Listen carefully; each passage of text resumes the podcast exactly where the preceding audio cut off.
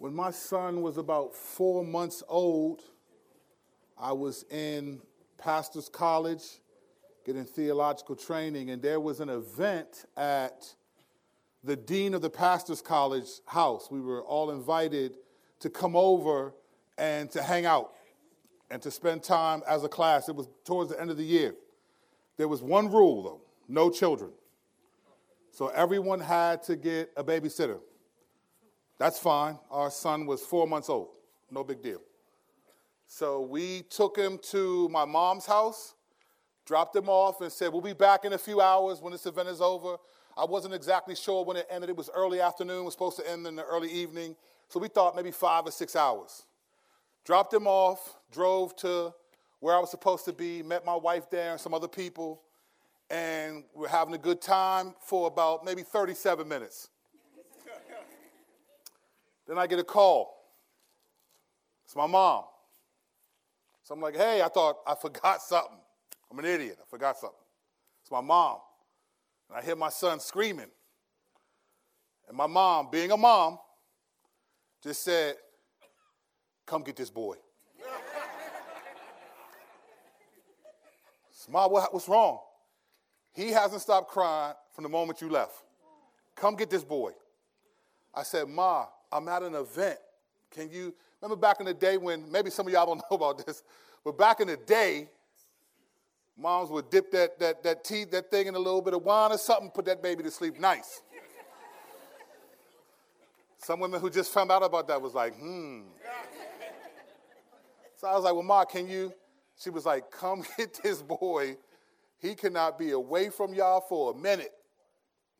And so I said, took, looked at my wife and I said, hey, babe, I need to go pick him up. She was like, all right. So I said, hey, sorry, guys, I'm going to get my son. He trumps the no kids rule. So I'm going to pick my son up. As soon as I walked in the door, he stopped crying.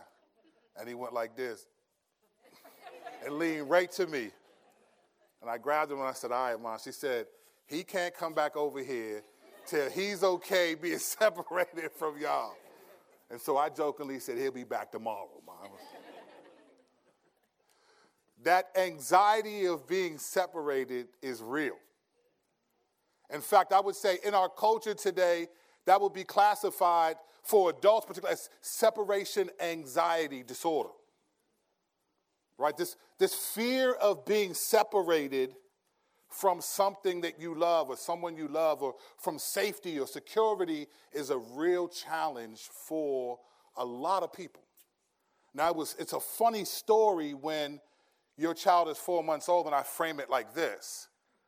But it's a fundamental reality for people to fear being separated from something that gives them comfort and safety. At the end of last week's sermon, I answered a question and I said this statement We're all, all Christians are on some level a little bit insecure about their salvation. A little insecure. Sometimes we wonder does God really forgive me for all the stuff I've done? I actually think that Christians who are afraid to die are afraid to die not because of the unknown of death, but because of the known. Because we're going to see God and find out if we really were forgiven. And that fear is something that all of us have, uh, in, in one sense, an eternal separation anxiety. Am I living in this life? And am I, is it, am I sure that I'm going to be able to be with God? Is this really true? Because it would be a travesty to live in light of a reality that's not going to be yours, especially one as severe as what the scripture says. So, to be honest, there's probably a great deal of us that have a little bit of separation anxiety afraid of the comforts of reality. This morning's passage, as best as possible, provides a cure for separation anxiety. It is the last few verses of Romans chapter 8, where God speaks directly to the reality of separation from Him. What does that mean? Who does it apply to? How do Christians like us find ourselves comforted by the internal fear that many of us don't like to admit, except in our most transparent moments, that we're all a little insecure about our relationship with the Lord because we're aware of our sinfulness and we're a little afraid of the separation anxiety eternally because that means something devastating. So, how do we process that? What does God want us to know and believe from His perspective about that reality for those of us who believe in Him? Well, He gives us a bit of a cure for as best as our faith will believe it. Beginning in verse 35 of Romans chapter 8, he says this I am quoting from the CSB translation. He says this Who can separate us from the love of Christ?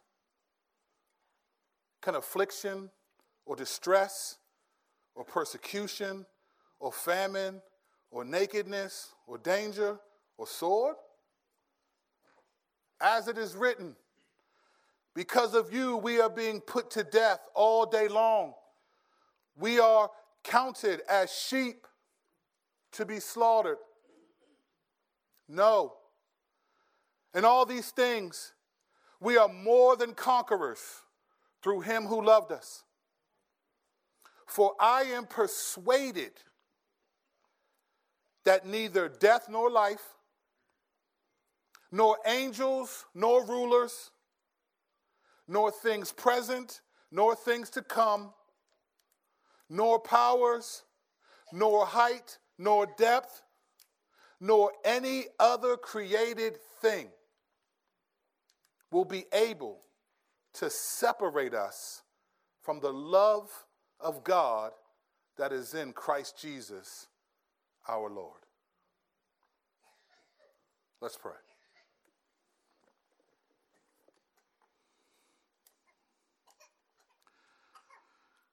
Father, I pray that you would speak to each of us, particularly those of us who genuinely have faith in you, as we wrestle with the tension of our disobedience at times and your forgiveness. This is our identity is always at war. The, the, the things that are not our experience, the things that we don't feel, we don't feel forgiven, we don't feel loved, we don't feel like we're a son or a daughter. We don't feel like a co heir of Christ. We don't feel like we're more than a conqueror. The, the, the aspects of what we don't experience are declared by you as fundamentally a part of our identity. And sometimes it contrasts what we do experience. So, for all of us, maybe not in this moment, but at some moments, we all have a little bit of separation anxiety. And we're all just a little insecure about our faith in you. Maybe not in this moment, but at some moments, it's our reality. So I pray that this message today would be a cure, as we have heard previously through your word. This chapter has been an amazing journey for us to go through and, and, and, and, and wrestle throughout the, the contours of the, the different theological frameworks that you've laid out. And to varying degrees of our understanding, we were able to benefit from this chapter. I pray as we close out Romans 8 today that you would help us to cure as best as our faith will allow whatever separation anxiety we have as it relates to our relationship with you. For you say very bold statements in these last four verses of Romans 8. May we boldly believe them. For your glory and our good. In your name we pray. Amen. Our passage begins with verse 35 Who can separate us from the love of Christ? Now, this question stems from the who's in the previous two verses. Last week we looked at five questions from God, sort of a Q&A from God.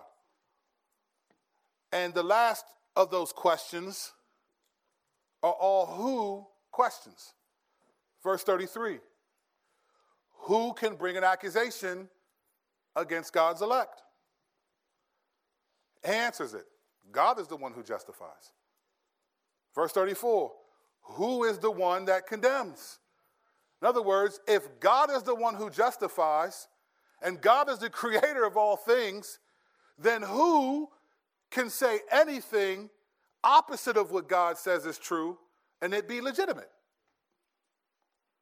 If God says you are forgiven, you are justified, means not guilty before Him. Not guilty doesn't mean we didn't sin. He said not guilty means we're not going to be punished for that sin. If he says that's true, then who can say otherwise? But these are elements of our relationship with God that are not our experience. So by faith, we fight to believe that we're forgiven when we've done this same thing again and again. Is God really? I mean, most of us would get tired of someone sinning against us consistently and would have to forgive them, especially unless it's a baby. And even then, it's like, take this child. Where's that wine at? There's a reality. But this question functions again as both a question and an emphatic statement. It, it brings conclusion to the question of who can say something about you that God hasn't said. But this verse, in this section, the verses that preceded in this section set us up to have a very brief but serious conversation about an attribute of God that is going to challenge us in Romans 9. I don't know how Paul was thinking when he laid out this and he was inspired by the Spirit in writing. I tend to believe that Paul, knowing what was, is coming, wanted to make sure that we had a firm foundation on God's love because our perspective of God and His love is going to be challenged in the next chapter. And so in this chapter, God is making sure He's doubling down and making sure that those who genuinely believe in Jesus have a firm understanding, but it sets up a, a significant yet brief moment that we're going to take to talk about the love of God. This is a challenging theological concept. In 2000, a theologian named Don Carson wrote a book called The Difficult Doctrine of the Love of God. It's a short book, and it's, I think, required reading on this topic. And the reason why is because 1 John 4 tells us that God is love. And that is sort of how we come to know God. It talks about God's love for us. This passage is talking about God's love for us. And so we extend that to God is love. And we see passages that are famous like John 3:16, for God so loved the world that he gave his only begotten son. And this idea of God's love is a fundamental reality that we love to embrace. Because no one wants to imagine loving someone whose hatred is their fundamental characteristic. So thinking of God as love is a wonderful reality, but, but it, it, it's been obscured because there are other attributes of God that are, that are equally true, like God's wrath and God's justice. And that, that some people will experience his love and some won't. And in this book, in chapter three in particular, there's four chapters in this book. Don Carson takes the, the reality of God's wrath and love and he says, listen, these aren't paradoxical. They're not one versus the other. God doesn't have mood swings. You know, you know how we could be, God's not bipolar. Right? This is a reality. This is God is both wrath and he's both love. And those all are going to come out. Now, why are we talking about this right now briefly? Because the context of God's love that will not be separated from us. It's who can separate us from the love of Christ isn't just simply because Christ is loving. It's, it's, so, in other words, it's specific to people. There are particular people that this passage is talking about. This passage isn't communicating this type of love for everyone. It talks about people that God foreknew, that He predestined, predestined. It's talking about these are people who are being conformed to the image of His Son. That doesn't describe everyone, and they may not even describe everyone that we know. And so we're left to wrestle with this difficult doctrine of the love of God, to quote Don Carson's book title. Is how do we process this?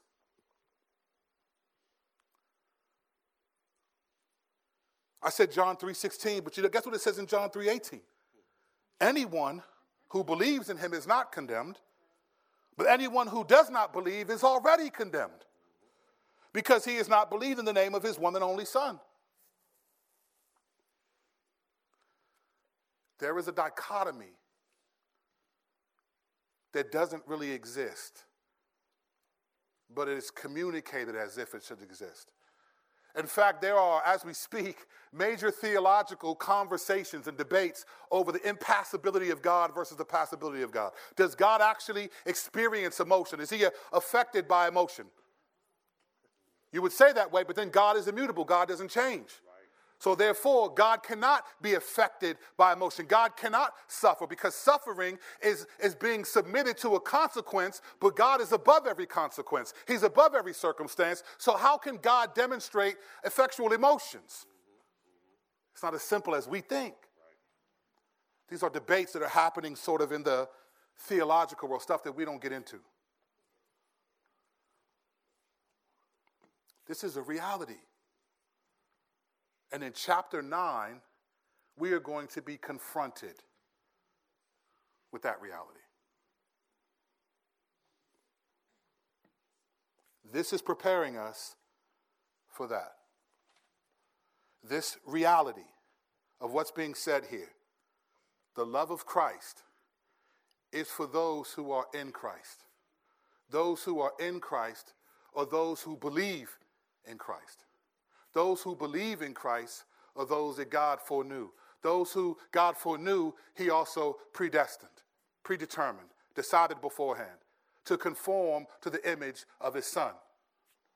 And so all the suffering that happens to people is a part of being conformed to the image of God's Son. In fact, if you look at any credible translation in, of the Bible, you will find that the majority of the trials and sufferings that we read about are not of unbelievers, but of the saints.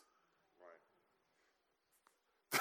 As a matter of fact, there's pro- and I don't know percentages, but there's probably an 80 20 percent where the majority of the Bible is about the believer, those who trust God.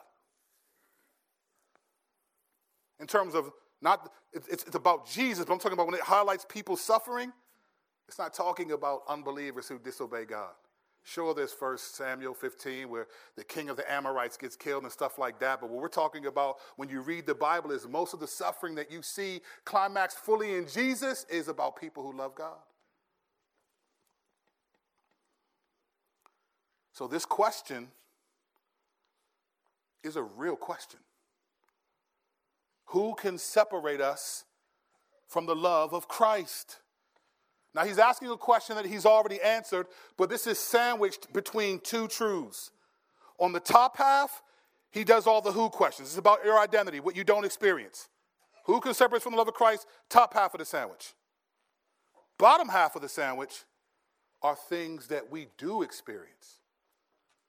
So God doesn't just speak to what we don't experience that we have to have by faith. He speaks to what we can experience that challenges our faith and reminds us of this reality. And he says this Can affliction or distress or persecution or famine or nakedness or danger or sword? See, those are things that we can and do experience. I may not know what it feels like to be justified, but I know what, it, what danger feels like. We know what distress feels like. To some degree, affliction and persecution. We can relate to those things. That's not outside. There may be aspects of that experience that we don't have, but we can relate to those things. So the first half of the sandwich is our identity that we can't relate to. It's, we believe it by faith that we're justified, that we're not condemned. But the bottom half of that sandwich, that's stuff that we experience. Look at the language affliction. Affliction is simply oppression, trouble, suffering, persecution, distress, difficulty, anguish, being constricted, constriction, persecution, a systemic hunting down of believers to inflict pain or death because of their faith. Famine, severe food shortages, just not having enough to eat. Nakedness, destitution, lack of sufficient clothing, a lack of ability to be able to provide for yourself. Danger, the risk of harm or injury, and the sword being put to death or killed by. Most of these categories were the specific ways that Christians in the early church suffered because they believed in Jesus. And any of those experiences would make anyone question God's love. Would make any of them. Can you imagine? I can't imagine being a Christian in I watch I read a lot of Voice of the Martyrs and watch a lot of that stuff. Talk to Carl and Carla about persecution in China. We can just go anywhere right now. We can post up and have a Bible study. And somebody might be like, I'm sorry, you, can, you know, if you're real charismatic with it, they might be like, hey, you got to quiet down, you got to get out of here. you know, you're not supposed to be hooting and hollering in Panera, casting demons out in McDonald's. But even though they, never mind, I'm not even. My kids love McDonald's. Stay focused. Any of those experiences would, would threaten anyone. I mean, can you imagine that? God loves you. You hear God's for you, but you're starving. You can't eat.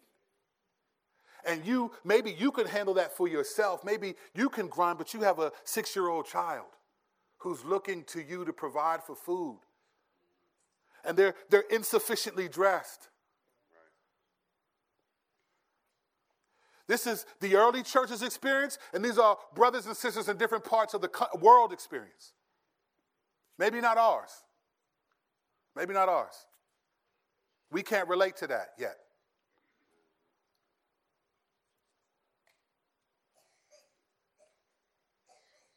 Now, to be clear, he's not saying the love of Christ keeps us from experiencing these things.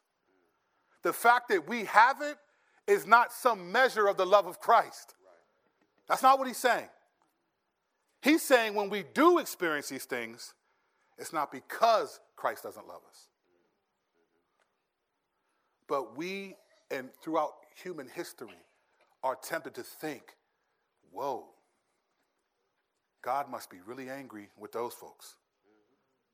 He must not love those people. Case in point, Luke 13, verses 1 through 5. It says this At that time, some people came and reported to him, spoiler alert, to him is Jesus. They reported to him about the Galileans whose blood Pilate had mixed with their sacrifices. So brutal. Pilate took people, killed, killed them, and put their blood and mixed them with their sacrifices. And he, spoiler alert, Jesus, responded to them Do you think that these Galileans were more sinful than all the other Galileans because they suffered these things? Like, do you think that because the suffering is there, that it means they're more sinful? That God is punishing them more so because they suffered in that way? He said, No. I tell you, but unless you repent, you will also perish as well. Or those 18 that the Tower of Siloam fell on and killed, do you think they were more sinful than all the other people who live in Jerusalem? So if you flip the question, he's saying, Does God not love them less than he loves because he killed them more violently than what you experience? No, no, no, no, no. The way you die means nothing. It's the way you live that is everything. Everyone is tempted to think, man, when I suffer, God doesn't love me. And we're all sin searching. Okay, what did I do? What did I do? Now, many of us don't see ourselves in this list affliction, distress, persecution, famine, nakedness, danger, sword. We don't see ourselves on this list. So, how do we process this? Because this is a list that we actually hope that we don't see ourselves in, right? right. There's no one here of sound mind that's like, hey, I'm trying to be afflicted, man. There's no one in here that looked at their friend and be like, bro, that famine though? of sound mind. This is an avoidable list if it's our choice. So, how do we process this serious list? This is a severe list when it's not our experience. Do we just hope we get to the next part? What is he saying for us if we don't experience this? Well, here's the message for us. If the severity of the trials that people experience in this list is not the absence of God's love, then how could it be for the minimalistic trials that we experience in comparison? So, if God allowing people to experience affliction distress, persecution, famine, nakedness, danger, and being killed by the sword is not the absence of his love, then how could it be for us who need jobs, want to get married, want our children to be saved, and whatever else you can fill in the blank? If this list isn't the absence of God's love, then our lists are not either. That's what he's saying.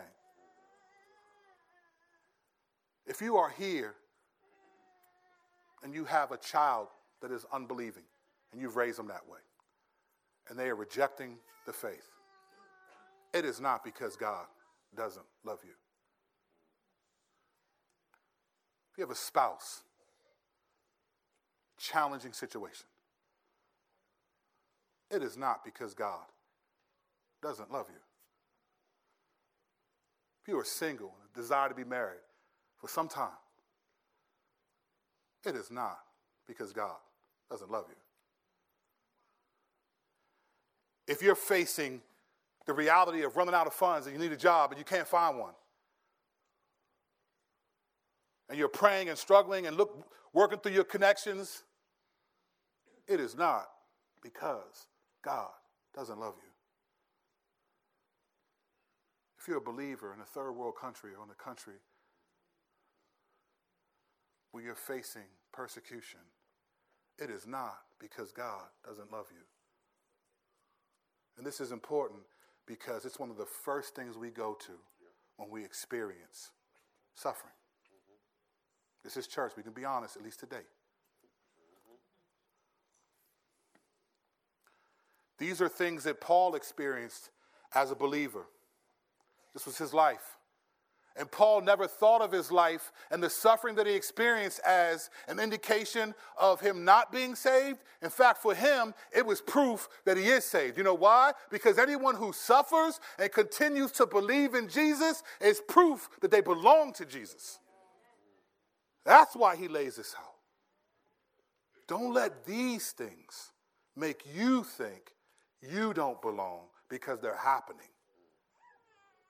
He's saying some of these things are happening because you do believe. If he's really conforming us to the image of his son, as Romans 8 29 says, and if all things work together, that includes the categories that I listed and those that you have that I didn't list. This is our reality.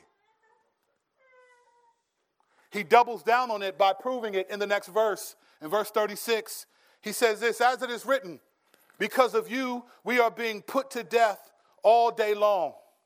We are counted as sheep to be slaughtered. He says, As it is written. Whenever you see that, it's quoting from somewhere in the Old Testament or some writing that was important to the Jews in their relationship with God. This particular as it is written is a quote from Psalm 44, verse 22. Identical. Because of you, we are being put to death all day long. We are counted as sheep to be slaughtered.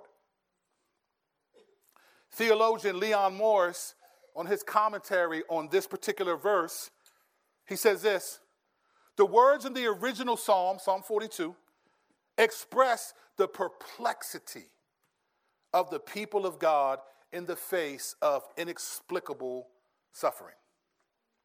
It's confusing. It's confusing. But Paul cites them, the list, the affliction to persecution, that list. Paul cites them to bring out the truth that for God's people, there is a real risk and a call for real devotion. Let me pause for a second.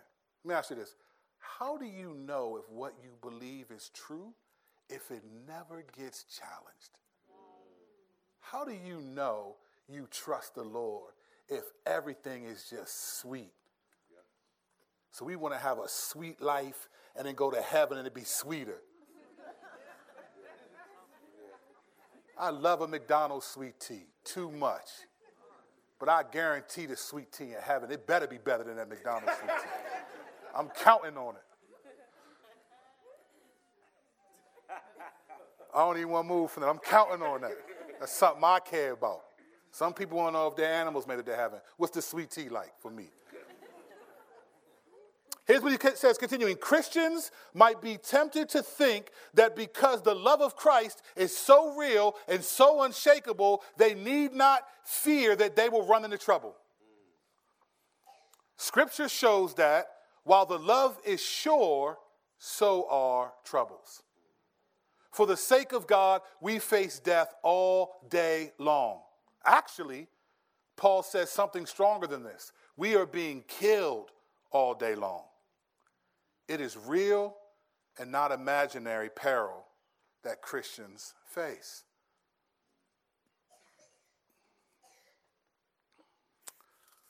The challenging aspects of our experiences are not that are not a part of our identity, that are a part of our identity, are not the absence of God's love.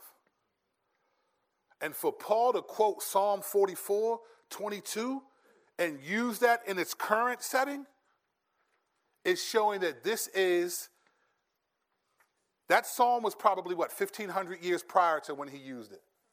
So Paul is saying, listen, this is a theme for God.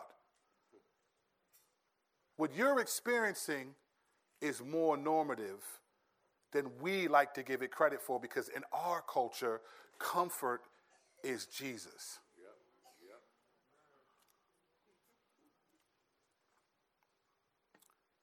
But it's why, like, if, if we, you know, when we say it is well with my soul, right? There are times when that song has a major impact, depending on what you're going through. Yeah. There are times you sing that song and it's like, ah, this, this, I like, I like, I like the other version better or something.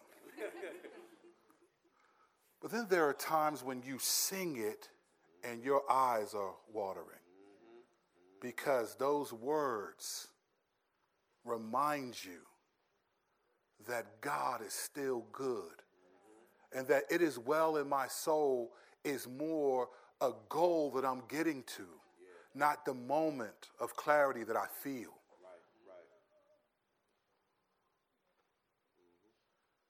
This is the reminder that this is our reality, that the love of God is not separated by accusations, by condemnation, or by affliction or persecution, all things that God allows for.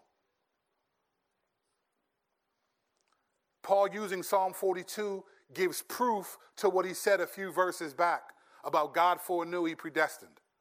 So, for Paul to take that verse from 1500 years ago and use it as justification for the life that believers may experience, particularly that church and his own life, is proof that God predestined and foreknew. And we're walking, living in light of that. He's trying to protect our identity in Christ. Now, it's true that the love of Christ produces love for Christ. But what holds us is not our love for Christ, because we know we fall short of it too often. What holds us is the love of Christ. Despite the potential for the varying degrees of undesirable experiences in this in our life, in this list and in our own list, we'd have we could make up our own list. Make up our own list. Make your own list. I don't know what will be on it. I know mine would be splinters and buying a sweet tea that's not sweet. I think that's sinful. Despite those, unex- those undesirable experiences, here's what he says in verse 37. So he's naming does affliction, does persecution, does famine, does nakedness, do these things separate you from the love of Christ? Verse 37 No. In all these things, we are more than conquerors through him who loved us. That's a powerful statement. We're more than conquerors. That's a powerful statement because that word conquers is throughout the scripture. 1 John 5 4 and 5 says this because everyone who has been born of God conquers the world. This is the victory that has conquered the world, our faith. Who is the one who conquers the world? That's three times. It's trying to make a point here, right? Who is the, who's the one that conquers the world? But the one who believes that Jesus is the Son of God. So this says we're more than conquerors. First John is saying we've conquered the world because we have faith in Jesus. Revelation 2, God's talking, Jesus is talking to one of the seven churches. Listen to what he says. Let anyone who has ears to hear listen to what the Spirit says to the churches. To the one who conquers, I will give the right to eat from the tree of life, which is in the paradise of God.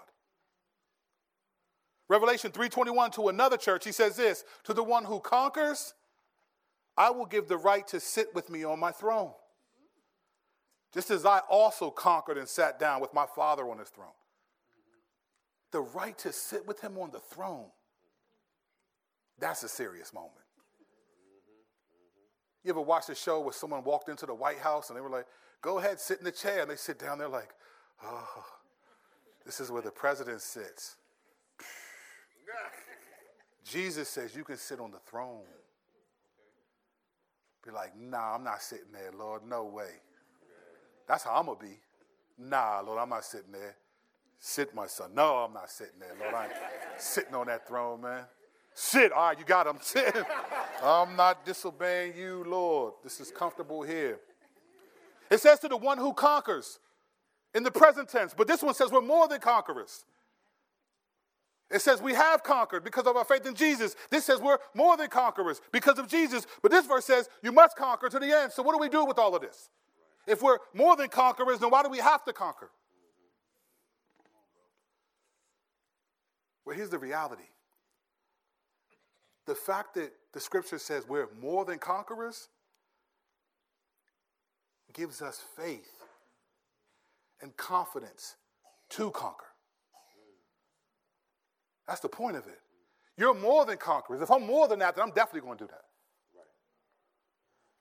I'll never forget my first and only year of coaching baseball. First, I coached baseball. Yes, I've man of many talents. So, so I was coaching baseball with a buddy of mine, and this was probably this was, was 98. We were we, they gave each, each of us had uh, Major League Baseball names and jerseys. So we were the Tampa Bay Devil Rays, and we were playing the St. Louis Cardinals. They they just had us. I thought they stacked their squad. I mean, these kids were uh, about seventh grade. It's like 13 years old, 13 years old kids. We had a great team. Loved them. That's, to this day, my richest coaching experience. And this team, St. Louis, though, they were just incredible. And so we had to play them in the playoffs. We played the Royals and we won, and we had to play them in the playoffs. And we, our team was afraid. So I remember sitting down talking. My friend was actually the, the coach. He knew baseball. I just knew kids. So I was encouraging him listen, it's okay to be afraid. It's okay to be afraid, but we got to fight our fears. And I was talking to him. We were cracking jokes, laughing, but they were genuinely afraid. So we get up to this thing, and our pitcher, he pitched a no hit six inning game. For those of you who don't know baseball, that means none of their players got a hit. Shut the whole team down. We beat them. It was incredible.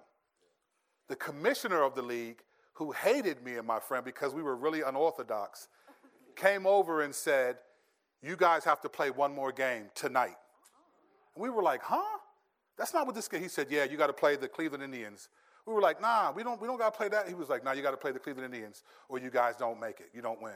So all the parents, everyone was upset. Oh, you cheating. You just mad because because the Cardinals were supposed to win. They were the, the ones that everyone thought were going to win, but we were the gangsters.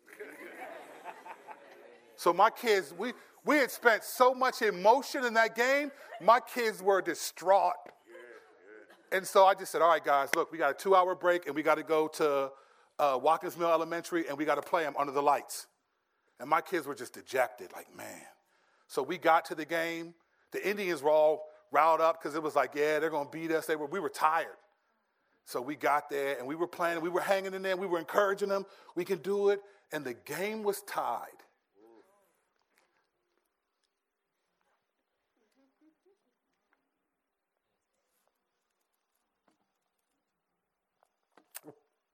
The game was tied, five to five.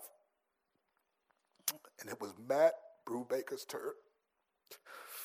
And he was a shy kid afraid, didn't think he was a good baseball player.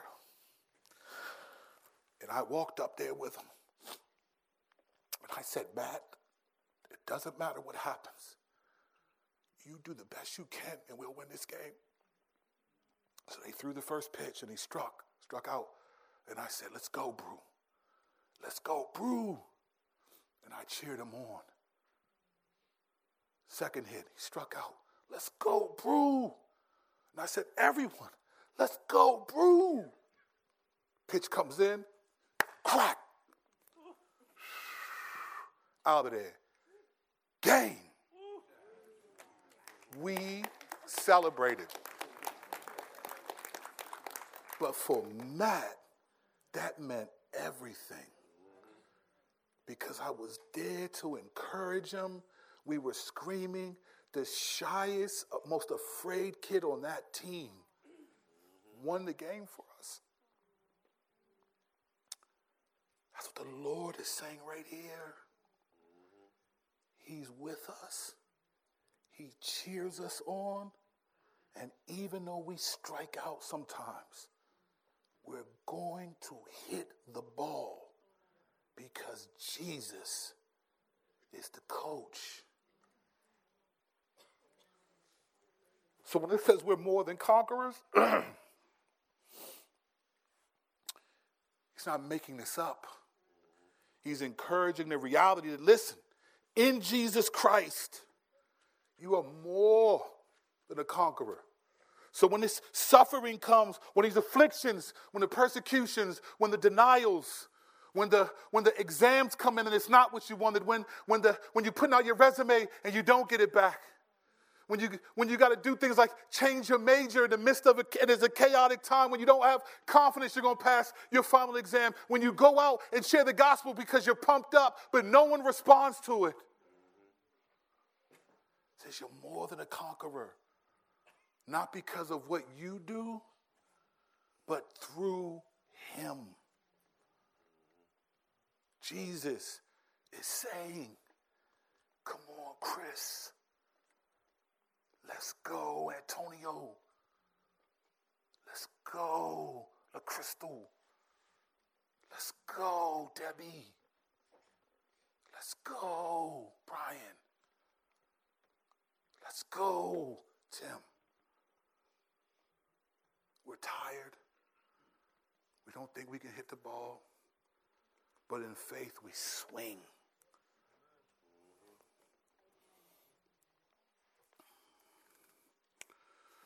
The reality that we are more than conquerors gives us confidence to conquer. It gives us confidence to persevere to the end. And this is why he can say this in verse 38 For I am persuaded that neither death nor life, nor angels, nor rulers, nor things present, nor things to come, nor powers. So these are all things that we can experience. He's, he's taking, this is all sort of a, a gumbo of reality, saying not death, your death, you know, to die is gain. Death for the believer is in the absence of God's love, it's being welcomed into his presence. Life, the struggles of life is in the absence of God's love. It's the time to persevere, fight for joy in the midst of them. He talks about angels and rulers. Rulers is another word to say demons. There's a symmetry here that he's doing death, life, angels, demons present, or future. The God who holds past, present, and future, who holds death and life, who created angels and demons, none of these things separate us from the love of God. This is why I said last week, man, it's dangerous to assume that stuff like sickness or something is somehow judgment. I mean, okay, if you think so, I don't know how you're going to prove it. It's not like God's going to be like, hey, this car accident was because of last week. Remember that time? Like, that's just, that's just not, God doesn't do retribution. He doesn't punish his, his, his sons and daughters, he punishes his son. He may discipline us for things. The God who holds all these things, even height and depth, those are typically seen by most theologians as sort of the expanse of the, the sky and the stars and the depth of almost like going to hell below. It says, even the created universe, nothing separates us from the love of God. Now, you may not have picked up on this, but this is a very subtle. I love it when, when God does this and inspires the writers to do this. Look at verse 35. Who can separate us from the love of Christ? Verse 39 will not be able to separate us from the love of God. That's intentional. So it's saying the Son and the Father love us. And the Spirit of God, a couple verses back, is in us. This is a Trinitarian proclamation. This is the Godhead, Father, Son, and Spirit, all united in love for us, cheering us on to swing the bat and take a hit, even though we're tired and dejected. This chapter wonderfully emphasizes God's love for the saints in Christ, but it's for those who believe in Jesus. He has something to say about those who don't and how he, from his perspective, manages that. And we'll address that when we get to chapter 9. Questions?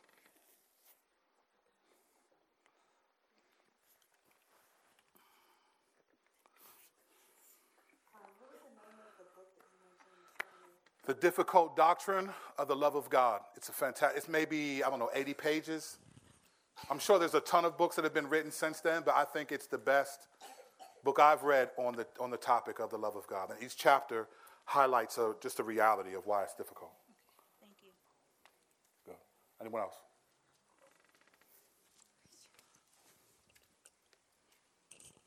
Um, Pastor Curt, sometimes I have issues when knowing that um, other Christians in third world countries in China and all these other places are getting heavily persecuted. Um, and when it comes to our personal issues that we're dealing with, may it be like holding a friendship down or not speaking or hating somebody, um, it doesn't feel equivalent to being a proper Christian. I don't feel like um, when I get upset about these things, I, I get mad at myself and say, why am I mad about this? There's people getting killed for loving Jesus, but I can't forgive somebody. How do I look at that and how do I handle that?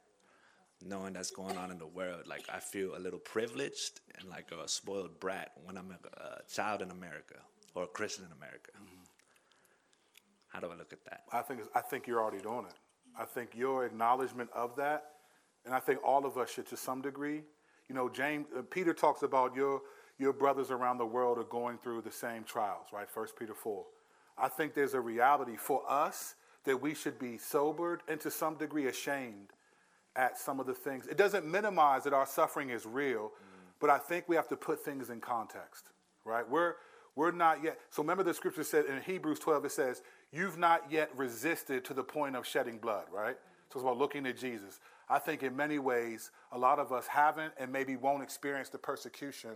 And so to me, it justifies really going after the Lord and really fighting against the things that I do struggle with because I know there are people who are going through things that I don't want to go through and they still trust the Lord. Mm-hmm. And having said, let me, let me just say one thing, especially to those of us who, those of you who've grown up in the church.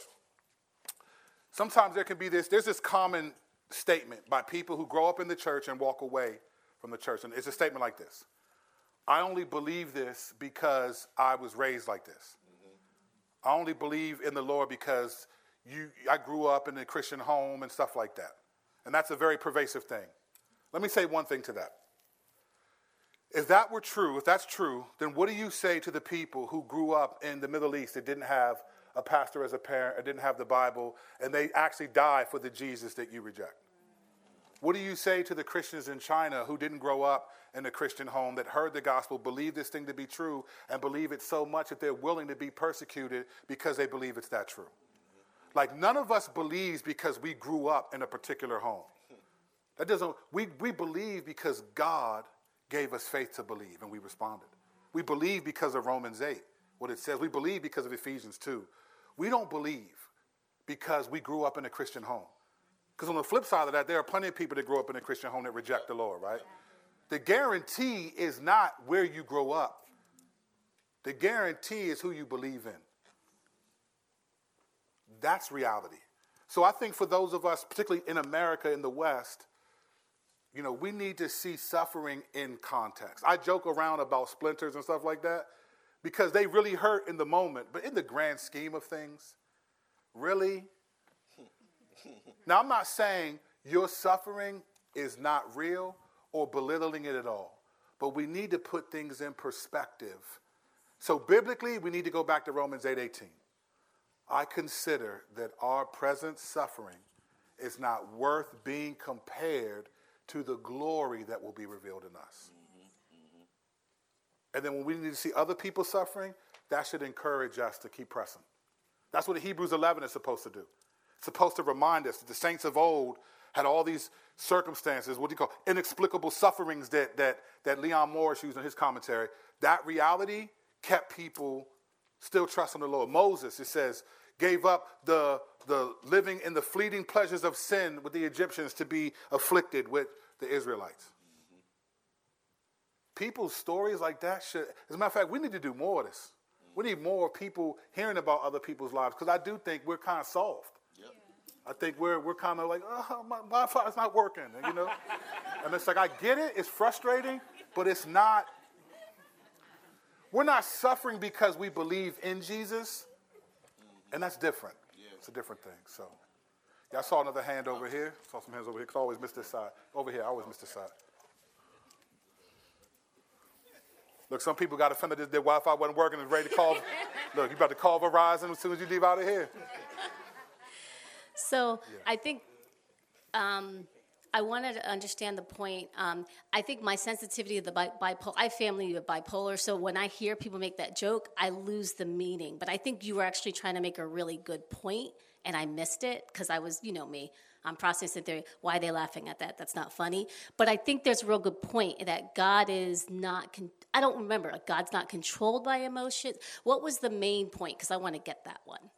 Because I think you were making a good point, I just didn't hear it the point is so when I say God's not bipolar, I think it's a real thing.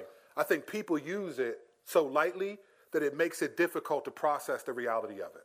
So people sound bipolar, and it's just like maybe, but some people that is a real issue for them. But it's used so much. There's so many psychiatric terms that have been dumbed down to everyday use, like even the word depression. I think people use depression, but when you talk to somebody who's really been in depression and depression, it's a little bit different. There's a difference between having a bad day and I'm in depression. There's a difference between someone who really struggles with the ability to maintain a stable uh, mental state versus people who are just having a bad day and they're just switching their mood. So, in that sense, that's where that came out of. But the, the theological framework I'm saying is that God, there's, a, there's this conversation that is God impassible or passible? So, impassibility means that God is unaffected Okay, he doesn't suffer and he doesn't experience emotion in the way that we do. God is not controlled by, he doesn't respond emotionally to circumstances because God is unchanging. He's immutable. But then there are some that say, well, that can't be true at all. Because I mean, you got Jesus weeping when Lazarus died, right? You got you got this degree of emotion and this response and this thing. And so when I said God is not bipolar, what I'm saying is there's no this this this, this shouldn't even be happening. Mm-hmm. These are both true about God, it's not like God is, you know, happy in the like in the Old Testament, people think God was mean and, and sadistic. And then the New Testament in Jesus, he's really nice. And it's like, but Jesus said, before Abraham was, I am. So he was there too. This isn't some, you know, this switch of emotion between God. It's all God. All God all the time. Yep. Natalie? Um, you talked about the love of God, the type of love of God specifically for believers. So, what do you say to a non believer about the love of God? Wait till we get to Romans 9. We'll talk through it. Oh, okay. we'll talk. We're going to get there. We're going to talk through it. There's a lot. I want God to say it. let's read it and let's see how, let's process it together. Romans 9 through 11. We'll be processing that reality together. All right, good. That's a good question, though. Dina? Good morning. You were saying that um, God doesn't punish us for like you done this, so therefore I'm going to bring a sickness like coronavirus virus on China, or you did this last week, so I um, that's what that car accident was about.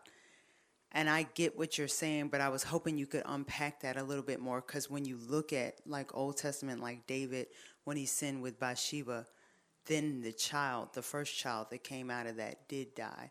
And um, some of the plagues, basically, the people that rejected God. Okay, so I get that. But just if you could kind of help unpack that just a little bit more so that I don't get the wrong um, understanding of that. Because you said He disciplines us, but maybe not punishes us. Does that make sense? Mm-hmm. So it depends on how you think about punishment and discipline. I know in our in our vernacular, those are kind of synonymous words, like you on punishment and you're being disciplined, right? But in the biblical sense, Jesus dying on the cross was not being disciplined. He was being punished for the sins. He was receiving the wrath of God. So when I'm thinking of the term punishment, biblically speaking, it's receiving the wrath of God for your sins. It's, it's justice, it's retribution for your rejection of God. No Christian experiences that in this day and age because he punished Jesus on the cross. So, whatever discipline that we may go through, I didn't say there's a discipline. That's Hebrews 12, right? And it even says, no discipline seems pleasant at the time, but rather it yields the peaceful fruit of righteousness for those who have been trained up under it, right? So, it's not a matter of, we're not going to, God's not going to be like, hey, I need to tighten you up a little bit, right? But it's not, this is the wrath for your sins. That was experienced by Jesus. Otherwise, then the cross is insufficient. When Jesus said, It is finished, he meant the wrath of God on him for the forgiveness of others. So, those of us who do believe, there are some disciplines of God, just like I would my parent, right? My, my, my son. I, my discipline of them is not, a, a, you're no longer my son. My discipline of them is not, you're not, I don't love you anymore. No, I'm disciplining you because I love you and don't want you to continue in this way. So it's the same thing, it's just a different category because we don't see God and we don't can't interact with him. He's not gonna hug me when I'm after he disciplines me like I will my son. I don't get that affirmation. You know what I mean? I get it by faith. So it's like, man, does he really love me? Because I still feel like, you know, whatever that is. And so that's what I meant. The punishment is biblical, is the wrath of God. And there are people who will are going to receive that punishment. But there are people who are not. And that's what he's celebrating here. That, that we, those who are in Christ, do not receive that, the wrath of God. So, good question. All right, we got a, our book, last one.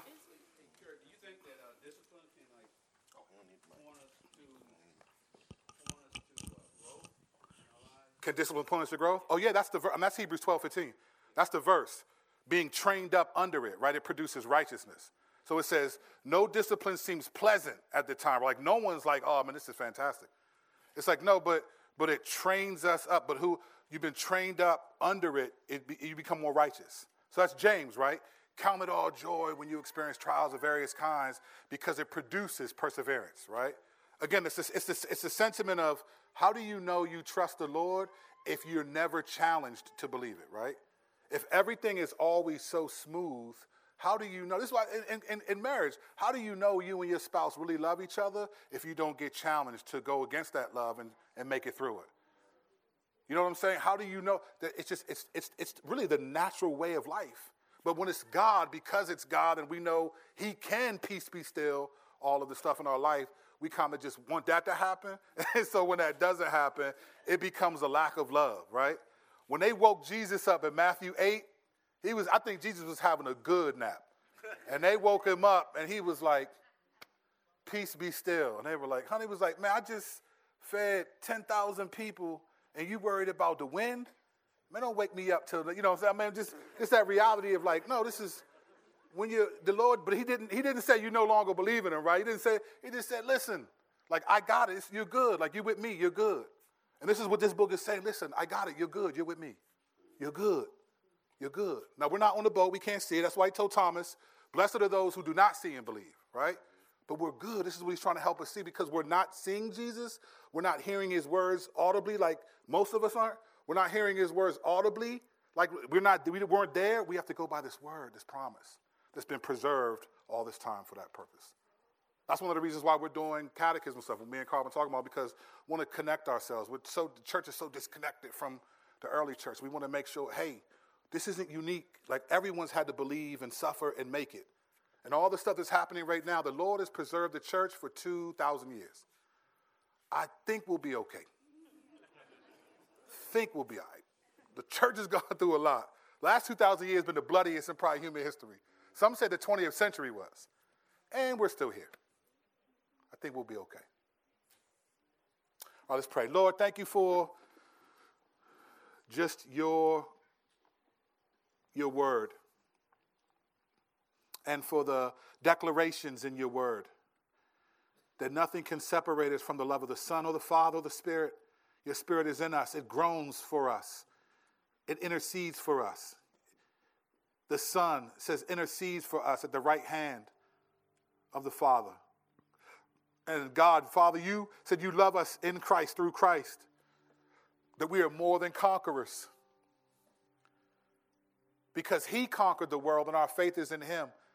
Even though it's hard for us to, to, to get that, there is a reality that Jesus' death on the cross, that, uh, that atonement is so significant that it really does and is capable of forgiving billions, billions of people. It's that significant for you to have sent your only son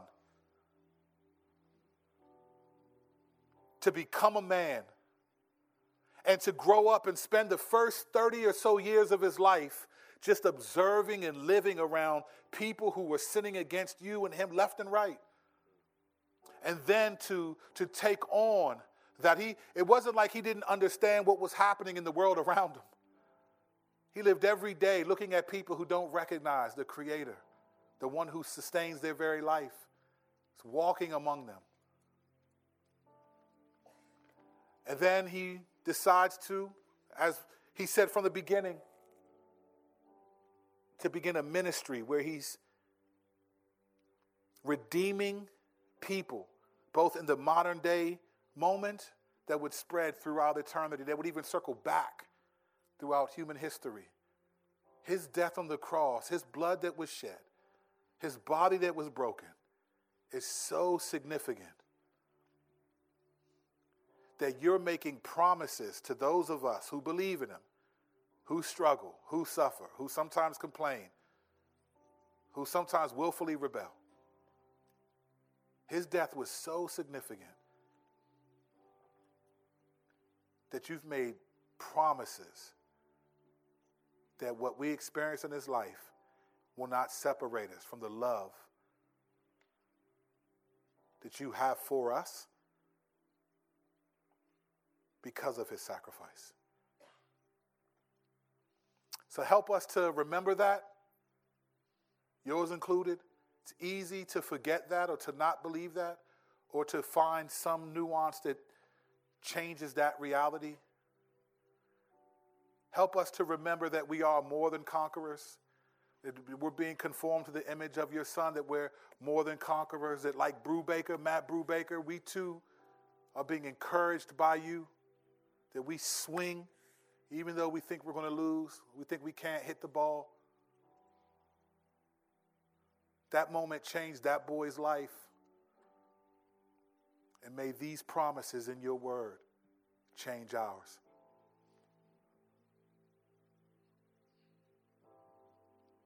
So, as we now, as the ushers come forward and we, we take communion, for those of us that genuinely believe in you, that this little, this little contraption, this little cup with this little wafer is, a, is just a reminder of your body being broken and your blood that was shed for us that reminds us that we are not separated from your love, despite, despite some undesirable circumstances. As we do this this morning, Lord, may you be glorified and may we be edified for your glory and our good. In your name we pray. Amen.